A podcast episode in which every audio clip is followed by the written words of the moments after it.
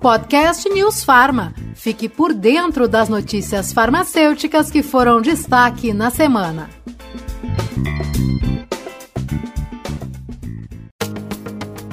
Olá, tudo bem? Seja muito bem-vindo, seja muito bem-vinda ao podcast semanal do Conselho Federal de Farmácia. Nesta semana, eu, Murilo Caldas, e a jornalista Denise Coelho vamos contar histórias de farmacêuticos que salvaram vidas. São acontecimentos emocionantes, situações que viralizaram na internet e foram mostradas por alguns veículos de comunicação, como essa história que você vai ouvir agora, neste áudio que reproduz parte de uma reportagem do programa Balanço Geral da TV Record. Essa história interessantíssima, gente. A mãe entra correndo na farmácia, ela tá com o filho no colo. O menino, sabe quanto tempo ele tem, Lombardi?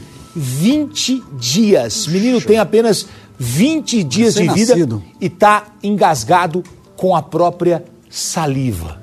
Meu Deus. O garoto engasgou, começou a, a ter dificuldade para respirar, a mãe desesperada, o que, que ela faz? Não dá tempo, na maioria das vezes o pessoal procura um policial, né? Policial, bombeiro, agente de saúde, o pessoal conhece. Ela não sabia o que fazer, ela entrou na farmácia e ela entrou no lugar certo. Dá uma olhada na imagem. Olha só, a mãe da criança, ela vai entrar nessa farmácia aí desesperada e ela vai pedir uma ajuda. Ó, ó, o farmacêutico já aparece ali, ó. É o Celinho, farmacêutico e o farmacêutico ali, a mãe desesperada. Gente, a mãe não sabe se ela olha, se ela sai, se ela vira. E o farmacêutico tá ali, ó. A criança correndo risco, não consegue respirar.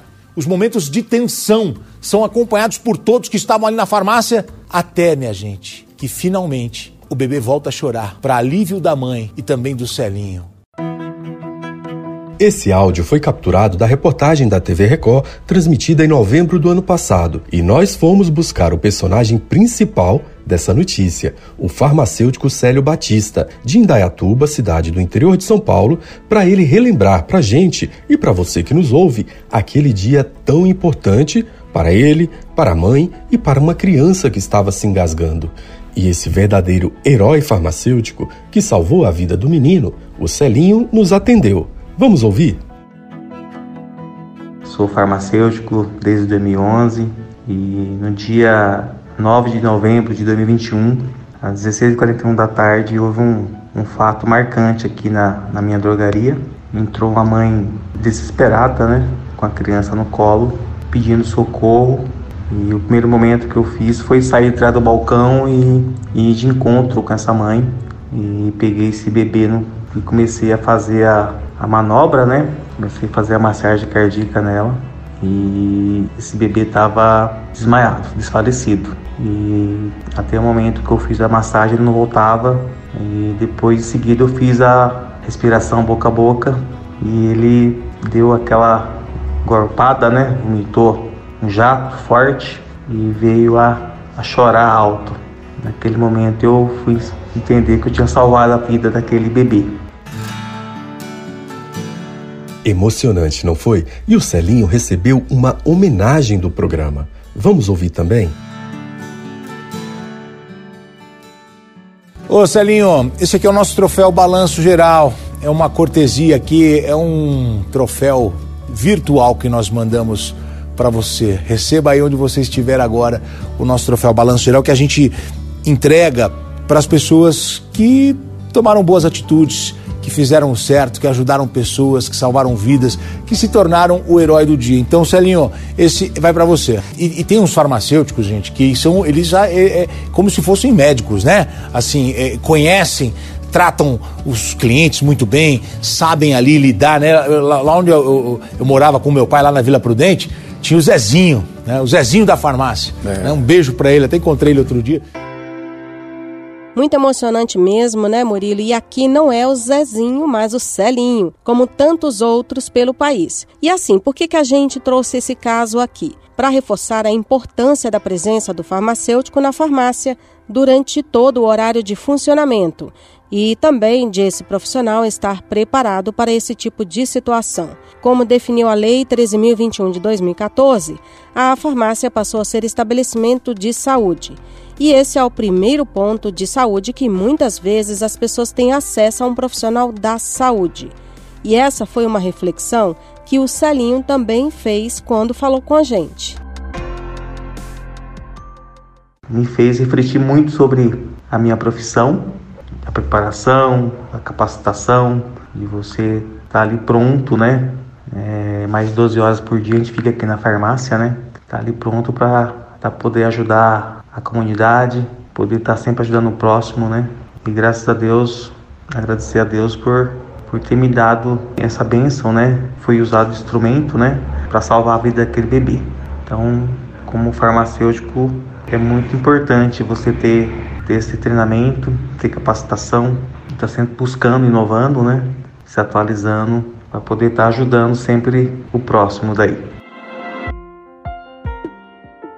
E vale lembrar que, mesmo durante a pandemia, esses profissionais ficaram ali na farmácia o tempo todo, correndo riscos de serem contaminados por uma doença ainda muito pouco conhecida, prontos para atender a comunidade. E o melhor é que esse tipo de atitude de salvar vidas de pessoas não se esgota na história do Celinho. Nós temos outro relato emocionante que ocorreu, inclusive, um pouco antes da pandemia, em julho de 2019. Desta vez, o nosso troféu vai para o farmacêutico Leandro Bonifácio, que é proprietário de uma farmácia na cidade de Ribeirão do Pinhal, no Paraná. Ouça só como foi. É com você, Leandro.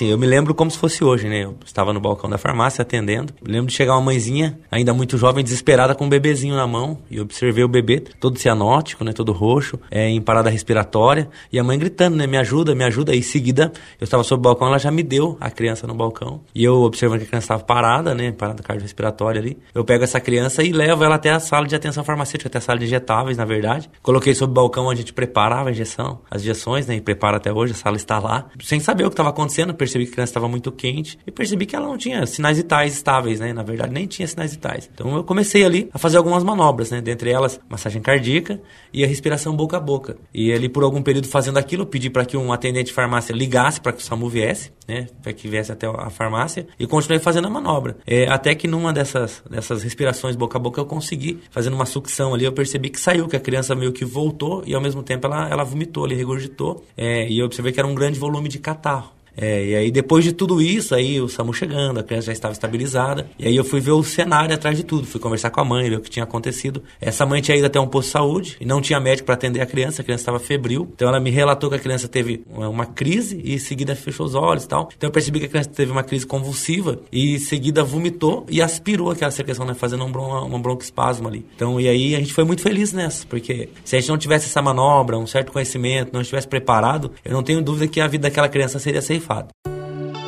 É, Murilo, como aconteceu com o Celinho, o Leandro também ficou pensativo sobre a importância de estar a postos e preparado para esses momentos. Mas naquele momento a gente teve êxito, até na época é, abriu-se assim um, um, uma lâmpada, né, de um alerta para os profissionais de saúde, nós farmacêuticos, estarmos preparados para essas situações no dia a dia. Que a gente precisa não só na graduação receber, mas estar tá buscando a informação para estar tá preparado para esse ato, porque eu fiquei feliz que aquilo levou aquela mãe, quando eu vi aquela mãe indo até mim, ela me viu como profissional de saúde, como alguém que podia fazer alguma coisa pelo filho dela. Isso foi muito bom, eu moro numa cidade pequena e é, isso valorizou muito a nossa a minha profissão, a nossa profissão e isso fez também o reconhecimento entre as demais demais profissões, né, voltado da área da saúde. E olha só que bacana, o Leandro já falou aí um pouquinho, mas hoje ele também é referência na cidade onde mora. Sim, sim, foi muito legal, é muito legal. Embora a cidade não seja muito grande, repercutiu, né? Mas aí a gente gosta de um respeito de, né, pela população e também valorizou assim, como na época era muito novo ainda a prescrição farmacêutica e o farmacêutico clínico, porque eu tenho um consultório farmacêutico e, e muitas vezes a, os nossos colegas das demais profissões não entendiam isso, começou a entender que nós somos o profissional para ajudar eles na, na, recuperação da saúde e promoção da saúde do paciente. Então eu vejo valoriza uma valorização nisso muito grande e assim, hoje é comum assim receber no meu WhatsApp mãezinha tirando dúvidas sobre saúde de criança, sobre tratamento, né? Se eu posso dar uma orientação, pro, é, profissionais médicos entrando em contato para falar de novas terapias, de interações medicamentosas respeitando a profissão e valorizando aquilo que a gente tem feito, não só visando o financeiro, mas vendo a promoção da saúde também e o resultado terapêutico. Eu vou colocar aqui mais um trecho bem legal da nossa entrevista.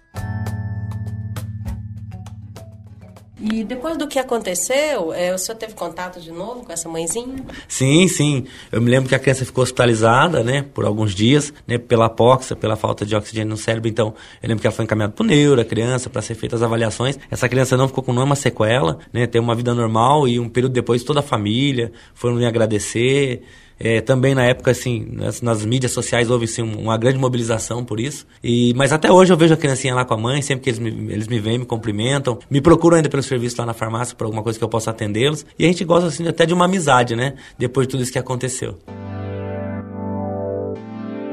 É importante a gente reforçar aqui, não é, Denise, o valor que tem a formação do farmacêutico, que inclui uma parte prática e presencial para habilitar o profissional a enfrentar essas situações reais no dia a dia. E também das capacitações que esses profissionais sempre podem fazer para se especializar ou mesmo se atualizar em suas áreas de atuação, inclusive por meio de cursos oferecidos pelo próprio Conselho Federal de Farmácia. Em novembro, por exemplo, vai acontecer o segundo Congresso Brasileiro de Ciências Farmacêuticas, lá em Foz do Iguaçu, no Paraná, e as inscrições estão abertas. As informações completas estão no site congressobrasileiro.org.br. Mas voltando aqui para o Dr. Leandro, você tem, doutor, além da noção aprendida na graduação, uma pós-graduação em prescrição farmacêutica. Essa formação continuada faz toda a diferença, não é mesmo?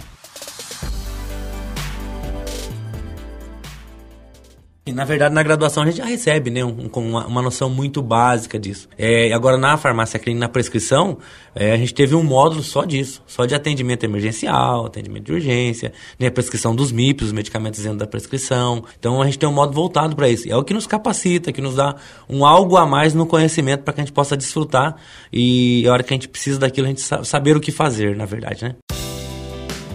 E falando sobre capacitação, Além do Congresso Brasileiro, que você bem lembrou aí, Murilo, eu quero dar uma dica também. Você, farmacêutico, se cadastre lá na plataforma edufarma.cff.org.br, onde o Conselho Federal de Farmácia tem sempre abastecido a página com cursos interessantes. O último foi sobre a aplicação de vacinas, mas tem sempre temas novos sendo ofertados pela plataforma.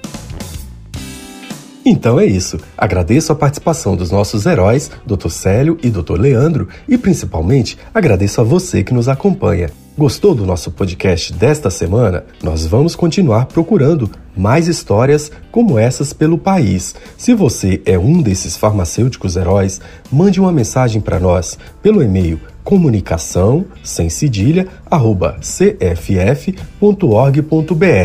Curta e compartilhe o nosso conteúdo. Você pode encontrar o nosso podcast nas principais plataformas de áudio e no site da Rádio News Farma. A sonorização é de Marcelo Bonora. Eu fico por aqui e semana que vem tem mais. Até lá! Obrigada pela audiência. Uma ótima semana a todos. Até semana que vem.